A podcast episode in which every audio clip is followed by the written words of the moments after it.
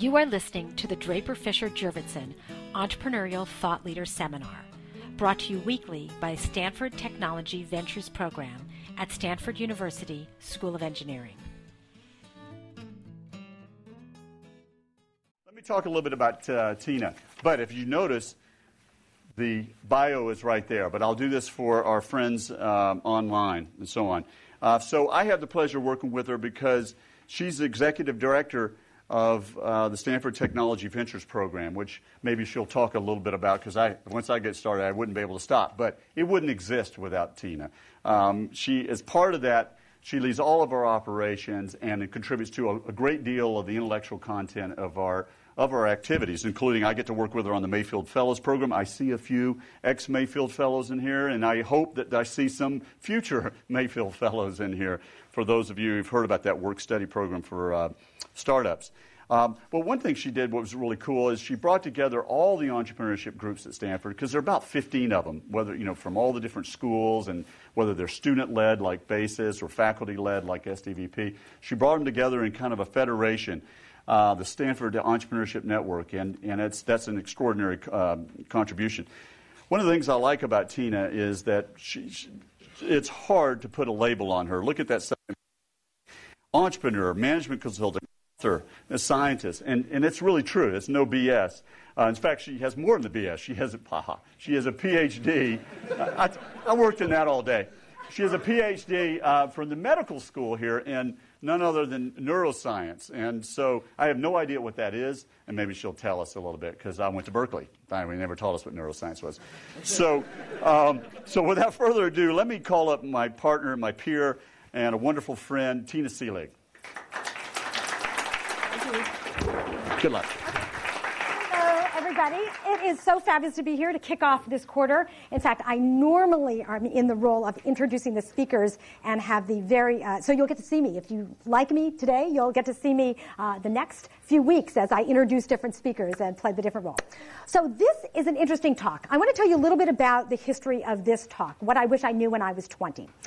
Essentially, um, I have a uh, son who next week is going to be 17 years old. I'm sure I don't look that old, but I do have a 17 year old. And about a year ago, um, I realized, oh my gosh, he's going to get launched. He's going to be graduating. And I wish there were all sorts of things that I imparted to him. So I opened up a little Word document and I started making a list of all these things. Now, I do not communicate to my kid with PowerPoint presentations, but I uh, started making a list of things I hoped he would know by the time he left home. And then I was asked to give a talk to the business leadership program at Stanford. And I thought, what am I going to tell these students who are graduating from Stanford?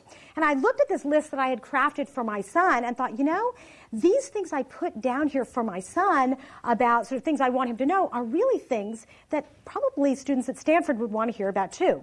So I crafted into, into a PowerPoint presentation called What I Wish I Knew When I Was 20. And I've had the opportunity to give this talk a couple of different times. And in fact, I just gave this talk the last time two weeks ago to 500 cadets at West Point. So uh, this talk seems to have traveled well across the country, and uh, I was very honored to be asked to share it with you. So let me tell you what this is going to be. I have 10 things. I took this whole long list, I put together, and whittled it down to my top 10 things that I wish I knew when I was 20. And um, I'm going to start with um, in, in just a second. But I want to let you know I have punctuated this collection of ideas and stories I'm going to tell with video clips. And I'm going to give a quick little commercial here. Uh, we videotape all of the lectures that are the Entrepreneurial Thought Leader lectures. We take them back to our lab, we edit them into video clips, and we have a collection of close to a thousand video clips, all free, all searchable, all downloadable, um, that you can look at. So if you like these video clips that I have used to punctuate this talk, uh, you can go to the Educators Corner that STVP runs and see many, many more. So, without further ado, the first lesson is every problem is an opportunity for creative solution. Another way of putting this is that attitude is everything and you control your attitude. I teach a course uh, in the MS&E department on creativity and innovation. In fact, I see some of my students in the audience here. And the, this is the overarching theme of the class that every problem is an opportunity for creative solution. And what I do over the course of the quarter is I throw problems at the students. These are all problems with no right answer. These are problems with really open-ended solutions. And my goal is to get the students more and more comfortable solving problems. In fact, I want them to go look for problems. The bigger the problem, the bigger the opportunity. And uh, by the end of the course, usually students say, bring it on, bring on those problems, because they realize that the problems that they have are probably problems that other people have as well. And this ends up being a huge opportunity for them to figure out some solutions that would help others as well. Um, I want to tell you, I, in addition to uh, being the executive director of STVP, I also have the honor uh, to participate in the new D School, or the Design Institute at Stanford. And last quarter, I was invited to teach one week on entrepreneurship in the design school course. And so I figured, how do I distill this down, this uh, concept of turning problems into opportunities, into one week? So I crafted an assignment where I gave every team, and there were 14 teams, every team received an envelope with seed funding in it. And this seed funding was a total of, you're not going to believe this, $5. Okay? And every team had as much time as they wanted from a Wednesday afternoon until Sunday night, as much time as they wanted to brainstorm and do whatever they wanted. But as soon as they cracked over that envelope, they had two hours to make as much money as possible. This was about identifying opportunities and creating value. Okay? So, and on Sunday night, they had to give me one PowerPoint slide that described what they did and how much they made. And on Monday, they got to give a three minute pitch to the class on what they had done.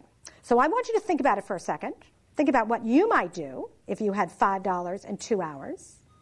And I want you to tell me how much money you think these students earned. Do you think that they maybe doubled their money? Do you think they could have done that? Do you think they tripled it? What do you think? Do you think anybody even made 10 times the amount? What do you think? Tell me what you think. You think that someone did what? $100. $100? That they made $100? You think that from $5 they made $100? Anyone else? What do you think? Nobody who's in the class can answer. well, I want to tell you the teams that were the winning teams brought in well over $600, and the average amount that was brought in was 200. And I will tell you the other trick and the clue here. The teams that made the most money did not use the $5. They didn't even use it. These were ideas where they looked around and found these incredible opportunities lying on the floor around them in Palo Alto and, in, and on Stanford campus. So the winning team that brought in $650, you know what they did? They challenged all the assumptions. They sold their three minute pitch time in class on Monday to a company that wanted to recruit the students in the class. okay? But guess what? It was incredibly successful, right?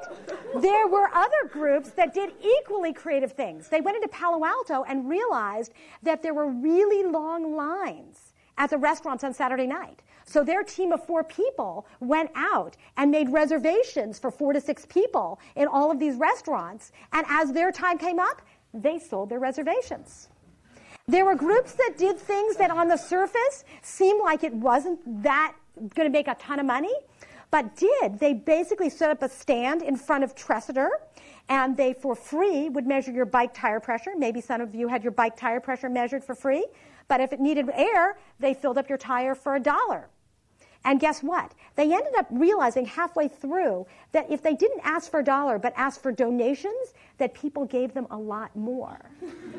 Which is a really interesting sort of thinking about reciprocity, right? Once people got this service, they felt very indebted, and the students who put air in the tires at first thought they were sort of taking advantage of these students until they realized that this was a real value that they were providing for people on campus.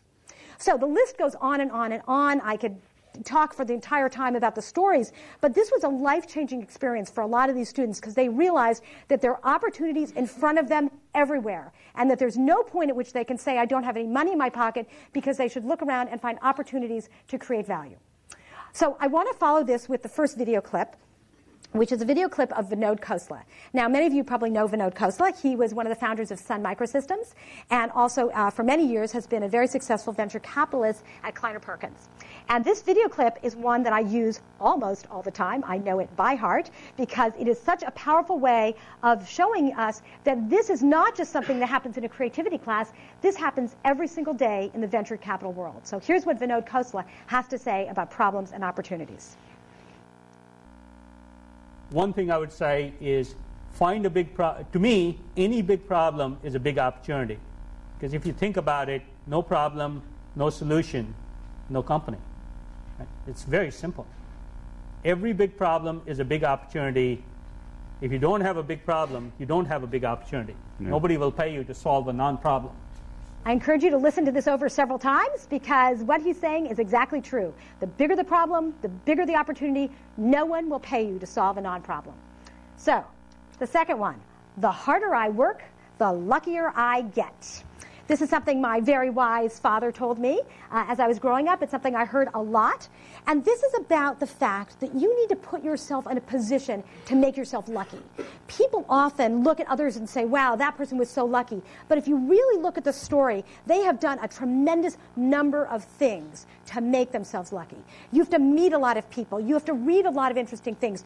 Go to fascinating lectures. Uh, travel, travel all over the place. Turn around to the person next to you. Figure out something that that you have in common. It is remarkable the number of things that happen when you put yourself out there.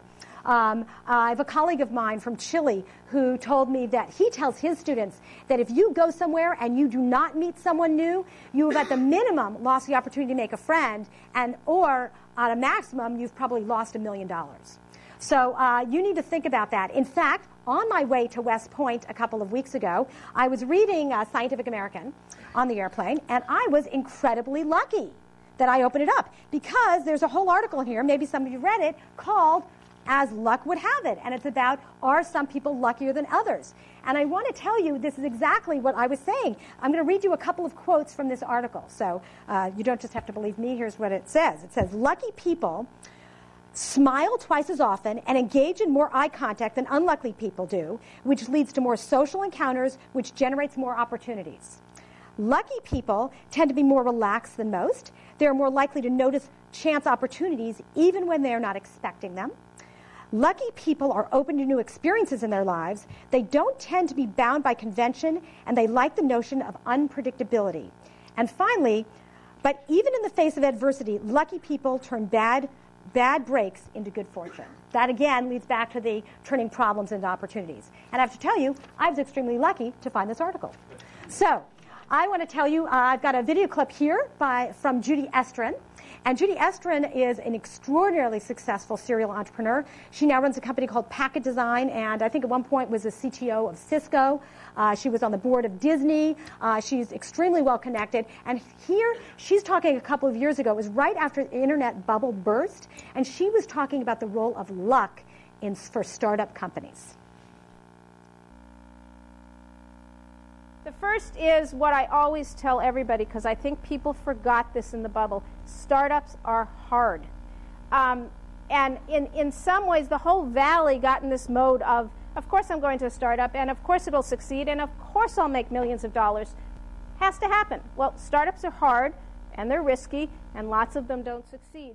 You need to combine skills to make them, uh, to make them happen.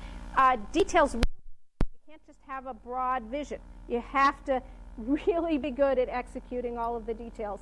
Um, it's lots of work and it takes lots of luck. So you can have a great idea if your timing is off or if the world collapses around you. And a lot of the companies that are not in business today that started in 2000, how did they know in the beginning of 2000 that the world was collapse around them? So it's not that those were bad entrepreneurs.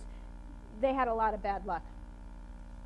It's okay. even harder Oops. now. So that okay. We're going to move on. The next one is find the intersection between your interests, your skills, and the market. Now, I'm going to tell you, this is one of my favorite because people often tell you, I want to raise your hand if someone has ever told you in your life, follow your passions. Everybody. You know what? That is a cop out piece of advice. Okay? Don't listen to it. Passions are, are necessary, but they certainly are not sufficient because you need to understand where your passions are, where your skills are, and what the market is. So let's just dissect this for a little bit. if you're passionate about something, let's say I'm really passionate about music, but guess what? I can't carry a tune. Guess what? I can be a great fan. If you love something, if you're really passionate about it, you can be a great fan. I can go to concerts. I can buy music. I can put everything I love on my iPod and rock out walking across campus. But guess what? Nobody is going to pay me for that. Okay? I'm a great fan. If I'm uh, passionate about something and I'm really good at it, then that means it is my hobby. Okay? If that's what it is, it's I'm good at it and I'm and I love doing it. I paint, for example. I fill my house with all my crazy paintings. But guess what? It is unlikely that I'm going to support myself with my artwork. So I it's a fabulous to have hobbies. It's one of the most important things in life is to have hobbies. But it certainly is not necessarily a career. Now let's look in the other direction. If you have skills at something and there's a market for it, let's say you're an accountant, um, what would you call that? What would that be? It's a job, right? And most people in the world have a job. They have skills, and there's a market, and people pay them, whether they're digging ditches or uh, working in, in, any other role uh, where they're good at doing something, um, and people will pay them. But the sweet spot is when you find the intersection of your skills, the market, and your passions. That is a career. And that's what I encourage you, to think about. Because, um, you know, oftentimes we're led into, into believing that if we just follow our passions, it will all work. But you really have to look at the entire picture. So, the next one. Try lots of things and keep what works. Now, this is um, very much related to the harder I work, the luckier I get brought this one in because it's a slightly different flavor. This one is about risk taking and being willing to fail. In fact, if you're not failing sometimes, you're not taking enough risks. And one of the things that we do eh, that we're lucky about being in Silicon Valley is that there's an incredible culture of risk taking and a comfort with uncertainty and a willingness in this area to um, embrace failure and to learn from failure. This is certainly not the case around the world. There are many places in the world where if you fail, I mean, you really feel like you need to just sort of change your name and move somewhere else. It's not okay. But here, we are very much encouraged to learn from our mistakes and to do it again. In fact, there are many, many people who have started one company that has fa- have failed and then gone on to do something else and been very successful. And uh, people look at them and say, you know, what did you learn from that failure? Great, you won't do that again. In fact, there are wonderful stories that I can tell about that, but I, I want to make sure I move on. Um, it's interesting. Um, I could go through my life and tell you some fantasy story that includes all of my successes. But I want to tell you, my life is littered with failures. I can tell you about, you know, I've written a bunch of books, but my office at home is filled with manuscripts and book, book proposals. Uh, my family can tell you this, uh, that have not been published. I mean, for every manuscript that has been published, there are probably two that have not. Um, and I'm, I, each time I take on a project, I'm really convinced it's going to be successful. I put my heart and soul into it, but sometimes it just doesn't work. And then I say, okay, what did I learn from this? And move on to the next thing. In fact, one of the things I have my students do uh, in almost every one of my classes is I have them write failure resumes.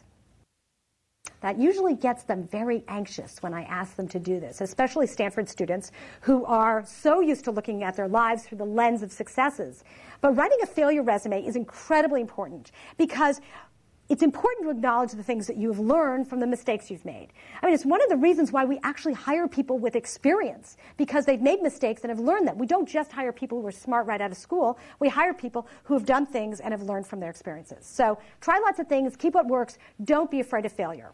And in fact, I'm going to play you a video clip now. Uh, Randy Komisar. Uh, many of you probably know Randy. He teaches here in our department. Uh, for many years, he was a virtual CEO, and he uh, also is now a partner at Kleiner Perkins. And he is talking in this next clip about. Um, risk taking in Silicon Valley and our embracing of being able to fail. And it's a long clip, so I'm going to cut it off part way because, and if you want to hear the whole thing, please feel free to go um, to the website and listen to the whole clip. Um, I always tell people that what distinguishes Silicon Valley is not its successes, but the way in which it deals with failure. We live in an industry, the innovation industry, and we live in a place, Silicon Valley, um, that operates much like the earn run averages for batters in the major leagues. Uh, they're going to strike out more than they hit home runs, and they're going to hit less than 500. That's the deal. That's the deal in the valley. We're going to hit less than 500. It's by definition the case. This is about experimentation. This is about innovation is about taking risks to do things that haven't been done before. If you could do them with a level of certainty that would increase the odds above 50%, we wouldn't need Silicon Valley. Big companies would do it. Okay, if you want, there's, it, the clip goes on for a long time, so if you want to hear more about this, uh, feel free to check it out. So, the next thing I wish I knew when I was 20 was that you don't have to wait to be anointed. Now, it's interesting. Uh, when uh, I grew up as a kid, uh, my father is a, uh, was a very successful corporate executive, and every couple of years uh, he would come home and have another promotion, you know, promotion to this level and this level and this level. And one day I came home when I was uh, a, a young adult, and I had printed out business cards, and they said, Tina Seelig, president. He looked at me like, what are you talking about? You know, who are you to say that you're the president? You know, he had always worked in companies where you essentially every year or two you get promoted. Someone else tells you, yes, you're now moving up to the next level. And what I realized at that point is that entrepreneurs are those people who make their own business cards. They're the people, okay? They're the ones who decide what they can do. They're not the ones who wait for someone else to tell them what they can do. And I would encourage you to think about this in every place in your life. It doesn't mean you just have to go start a company, but the way that I view this is, you know, you do the job and then you get the job. That happens in so many organizations. You don't have to wait for someone to tell you that you are empowered to take on a new responsibility or to take a leadership role. Just take the role. Do it. Embrace it. And people will then come to you and say, you know what? You are a leader, and uh, we're going to now you know, give you the business card. But I, I, want to leave you with the thought that uh, you know, entrepreneurs are those people who don't wait for others to empower them. They empower themselves. And you, with all the skills that you have here, certainly have uh, the power in your hands uh, to take on the different roles that you know that you can, that you can embrace. So the next one. It is a very small world. And uh, don't burn bridges. I'm going to tell you a secret. There are only 50 people in the world. The rest is all wallpaper. Because you are going to bump into the same people again and again and again. If you look around this room, I promise you, you're going to bump into these people in New York, in Paris, in London, in Cairo. You are going to bump into the same people who you knew.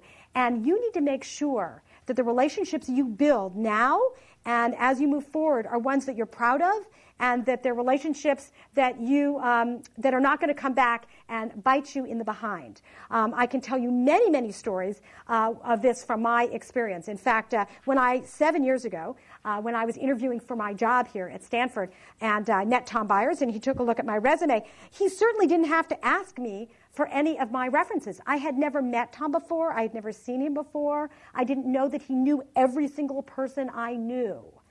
All he needed to do was to make a few phone calls to his friends to get some sort of check on who I was and whether I was someone who would be a good member of the team.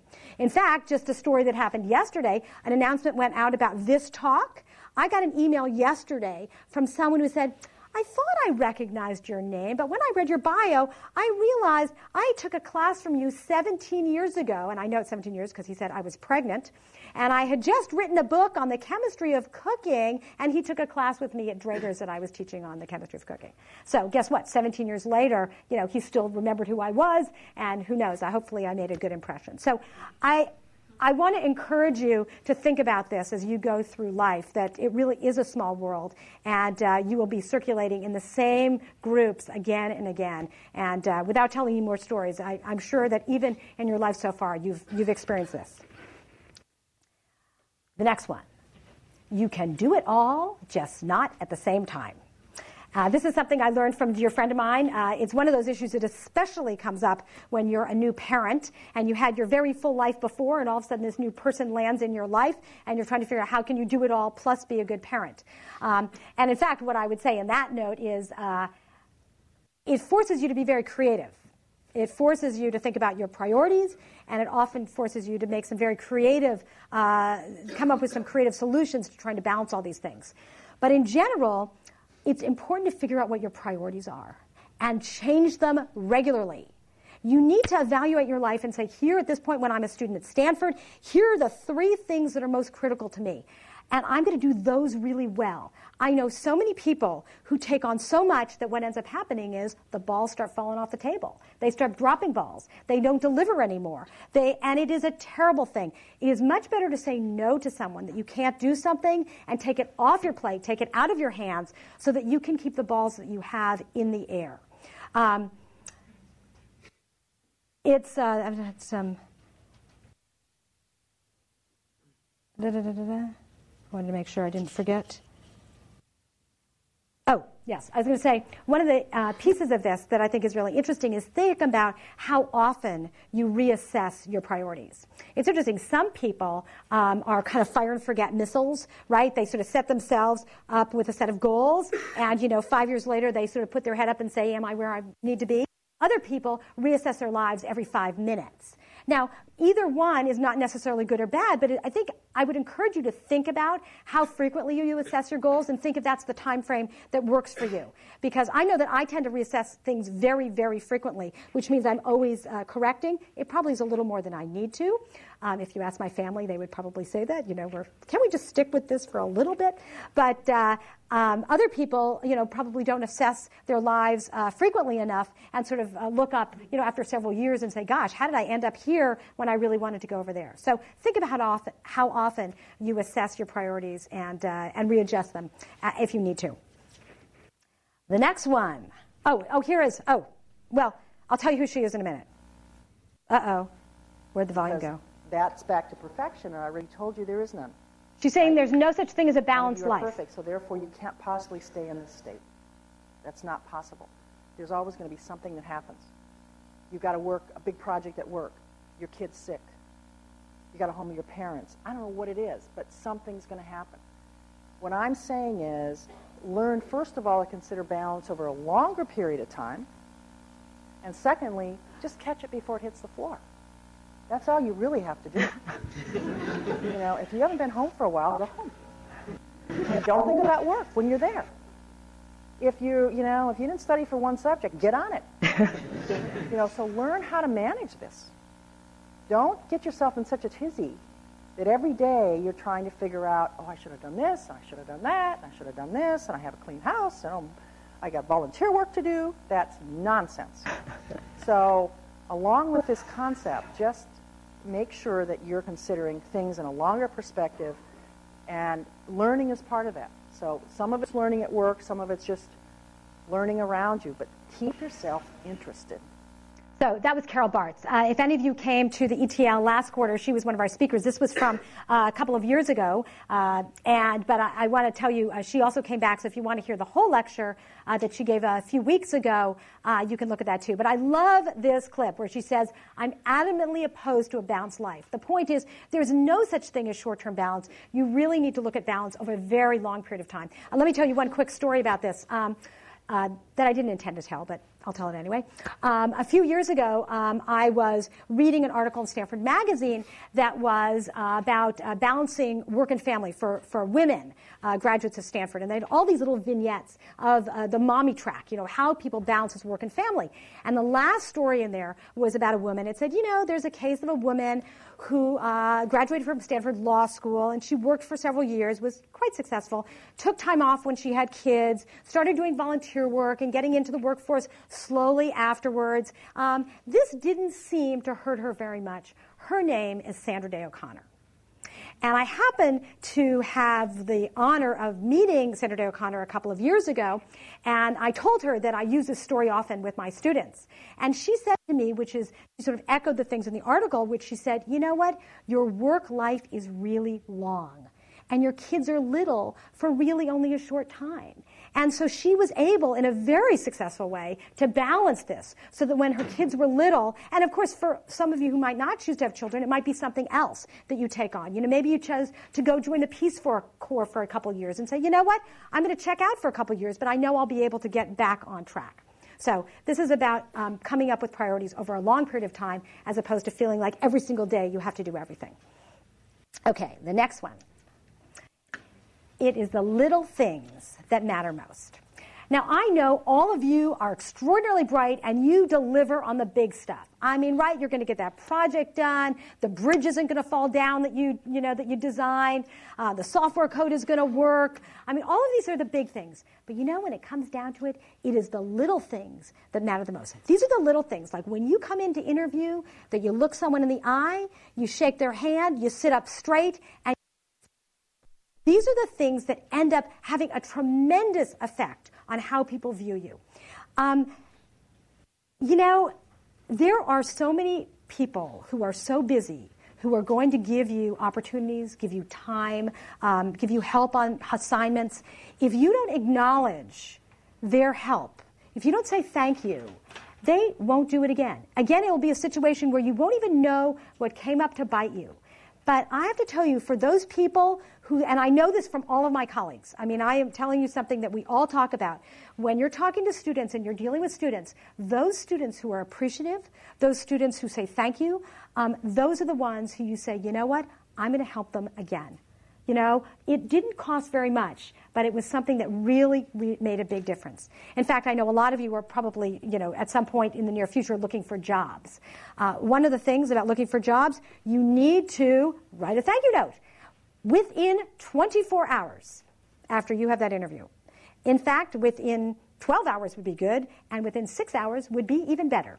You should send a quick note that says, Thank you very much. I really appreciate your time. It doesn't have to be a long, long missive. This is about just acknowledging the time that people took. So, anyway, I just want to leave you with this one is that it is the little things, and I want you to think about this. Even though you deliver on the big stuff, this is going to what's going to really set you apart uh, in, the, in the world as you go forward. Now, this is interesting. You know, it really is about the team. And when I grew up, I was not an athlete. Um, and I was not someone who, you know, when I was growing up, there were not very many teams in classrooms. I know that all of you have many, many more team assignments than I had. But I've realized I blew it, just blew it when I first got into the work world because I really thought everything really was a zero sum game, right? You know, I win, you lose. And I was terrible at working on teams. But over the years, I realized that was a huge mistake. And what I've learned is that when you're on a team, the key is making everybody else successful. If I make you successful, then I end up becoming even more successful. And it really is about giving away um, it, it might feel like you're giving away power, but you're not. The more you make other people around you successful, the more it comes back many, many, many fold. And I promise you from all of my years of experience that this is really true. And I hope this is something that you can experiment with with the teams you're on. And, and I guarantee you that that will be the case. That the more you give to others, uh, the more you get back. So, oops, I did the wrong thing. The final slide. Never miss an opportunity to be fabulous. What this actually is, is you can state it another way, is this is not a dress rehearsal. You know, if you're not going to do your best work now, when are you planning on doing it? Uh, you know, we go through life often satisficing, you know, doing the minimum amount to get by. But you know, in my class, I kind of make this rule the first day of class. I said, I promise to do my very, very best, and I expect the best from you. I will not ever tell you what you need to do to get an A. But I have to tell you, the bar is really high. I have no problem giving every single person in the class an A, but I expect everyone to deliver 150% because that's what I'm putting in.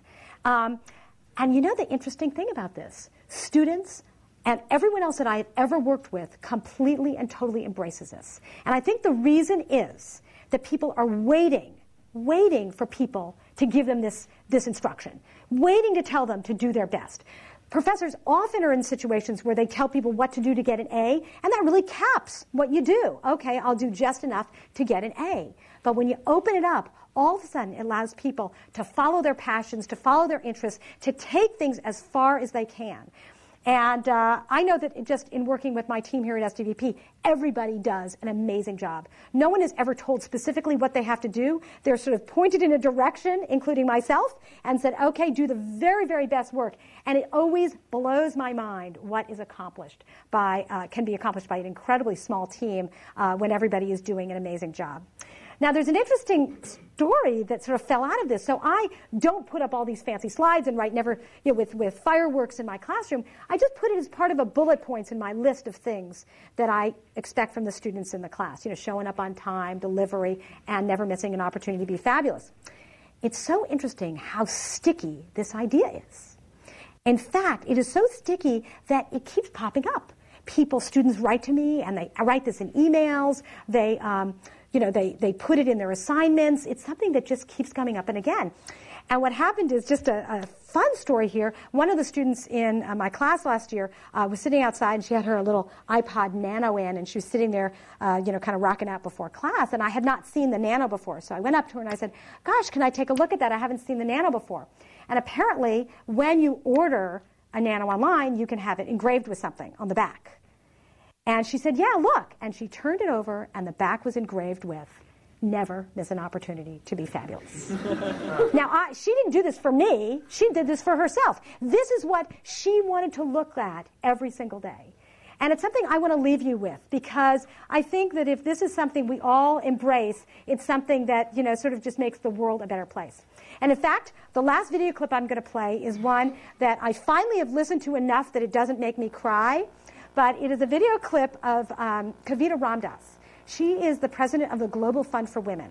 And she is talking about the role of entrepreneurship in making a positive impact in the world and our responsibility to use our entrepreneurial skills uh, to, have, uh, to, to make the world a better place. So I'm going to leave you with this clip, which coincidentally was exactly three years ago this week that this was recorded.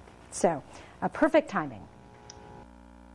Um, I'll end by simply saying that I think at this moment in time that we find ourselves in the relative peace and security of a campus in the United States of America, um, it seems to me that the true spirit of entrepreneurism is desperately needed at a time when, in the rest of the world, um, there is hardly the kind of security that we have sitting here right now at this moment. There is hardly a sense of being at ease we are a world at war.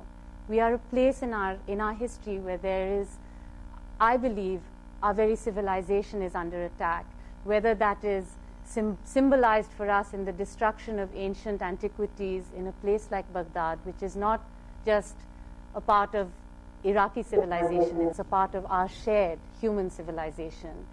I think the moment for us to think as entrepreneurs, to be willing to immerse yourself in a process to make change that is inclusive and that understands that we are part of one larger family, a global community in the truest sense of that word, is something that we are not only um, required to do, it is something we are truly obligated to do. And perhaps in the spirit of Passover, I will end with one of my favorite quotes and what I hold on to these days, which is a quote from the Talmud, um, which is the Jewish book of wisdom it says, Do not be daunted by the enormity of the world's grief. Do justly now. Walk humbly now. Love mercy now. We are not obligated to complete the task, but neither are you free to abandon it. Thank you very much. So I want to thank all of you for listening to all of these. I invite all of you to send me ideas of things that you think you would want to add to this list of things you wish you knew when you were 20, or maybe things you wish you knew when you were 18 or 15 um, or, or older. Um, and I want to open up for questions for anyone who has anything that they would like to add or ask. Yeah. At the very beginning, you mentioned uh, these uh, the five dollar uh, seedling. Is there is there a list published of, of what everybody did? Oh no! But I encourage you to try it yourself. there questions? Come on, there's got to be someone who has some burning question. Yeah. Yes the West Point students react, given that it's a different culture? Oh, really good question. So the question is, how did the West Point students react uh, to my talk? Now, I have to tell you, um, here's the background for this. I was asked to give a similar talk at a conference last fall called the Frontiers in Education. And this was about 300 faculty members from engineering schools around the country. And I gave a similar talk, and it was focused on what things we can teach our students and the opportunities that we often miss in our classroom. And uh, there were several faculty members from West Point who were there, and they asked me to come and speak to their students. And I kept asking them, You sure you want me to say these things? I mean, you really want me to say these things to these West Point students? And they kept saying, Yes, yes, please do. Don't change a word of what you said. And here I was in a room filled with young men and women uh, in uniform, 500 of them. And you know what? They completely and totally embraced this. I have rarely seen a room of people more transfixed. And I think the reason was they are actually being trained very much to be leaders. And they realized that the things I was talking about are the things that they are being taught at West Point. And they realized that the skills they were being taught translate perfectly into uh, the entrepreneurial world. And so um, I have now lots of wonderful pen pals uh, from West Point students. So they, they, I was very surprised and extremely pleasantly surprised. surprised. Yeah. Um, how, where in your career have you made use of your neuroscience? Oh, good question. Every single day. Uh, the neurosciences. First of all, there is nothing that you will ever learn that will be wasted. Um, I am actually passionate about neuroscience, and I still spend time reading about it. Um, I just realized um, I really was not a, uh, if you can sort of tell by watching me speak, I'm really not a sit at the lab bench doing research kind of person.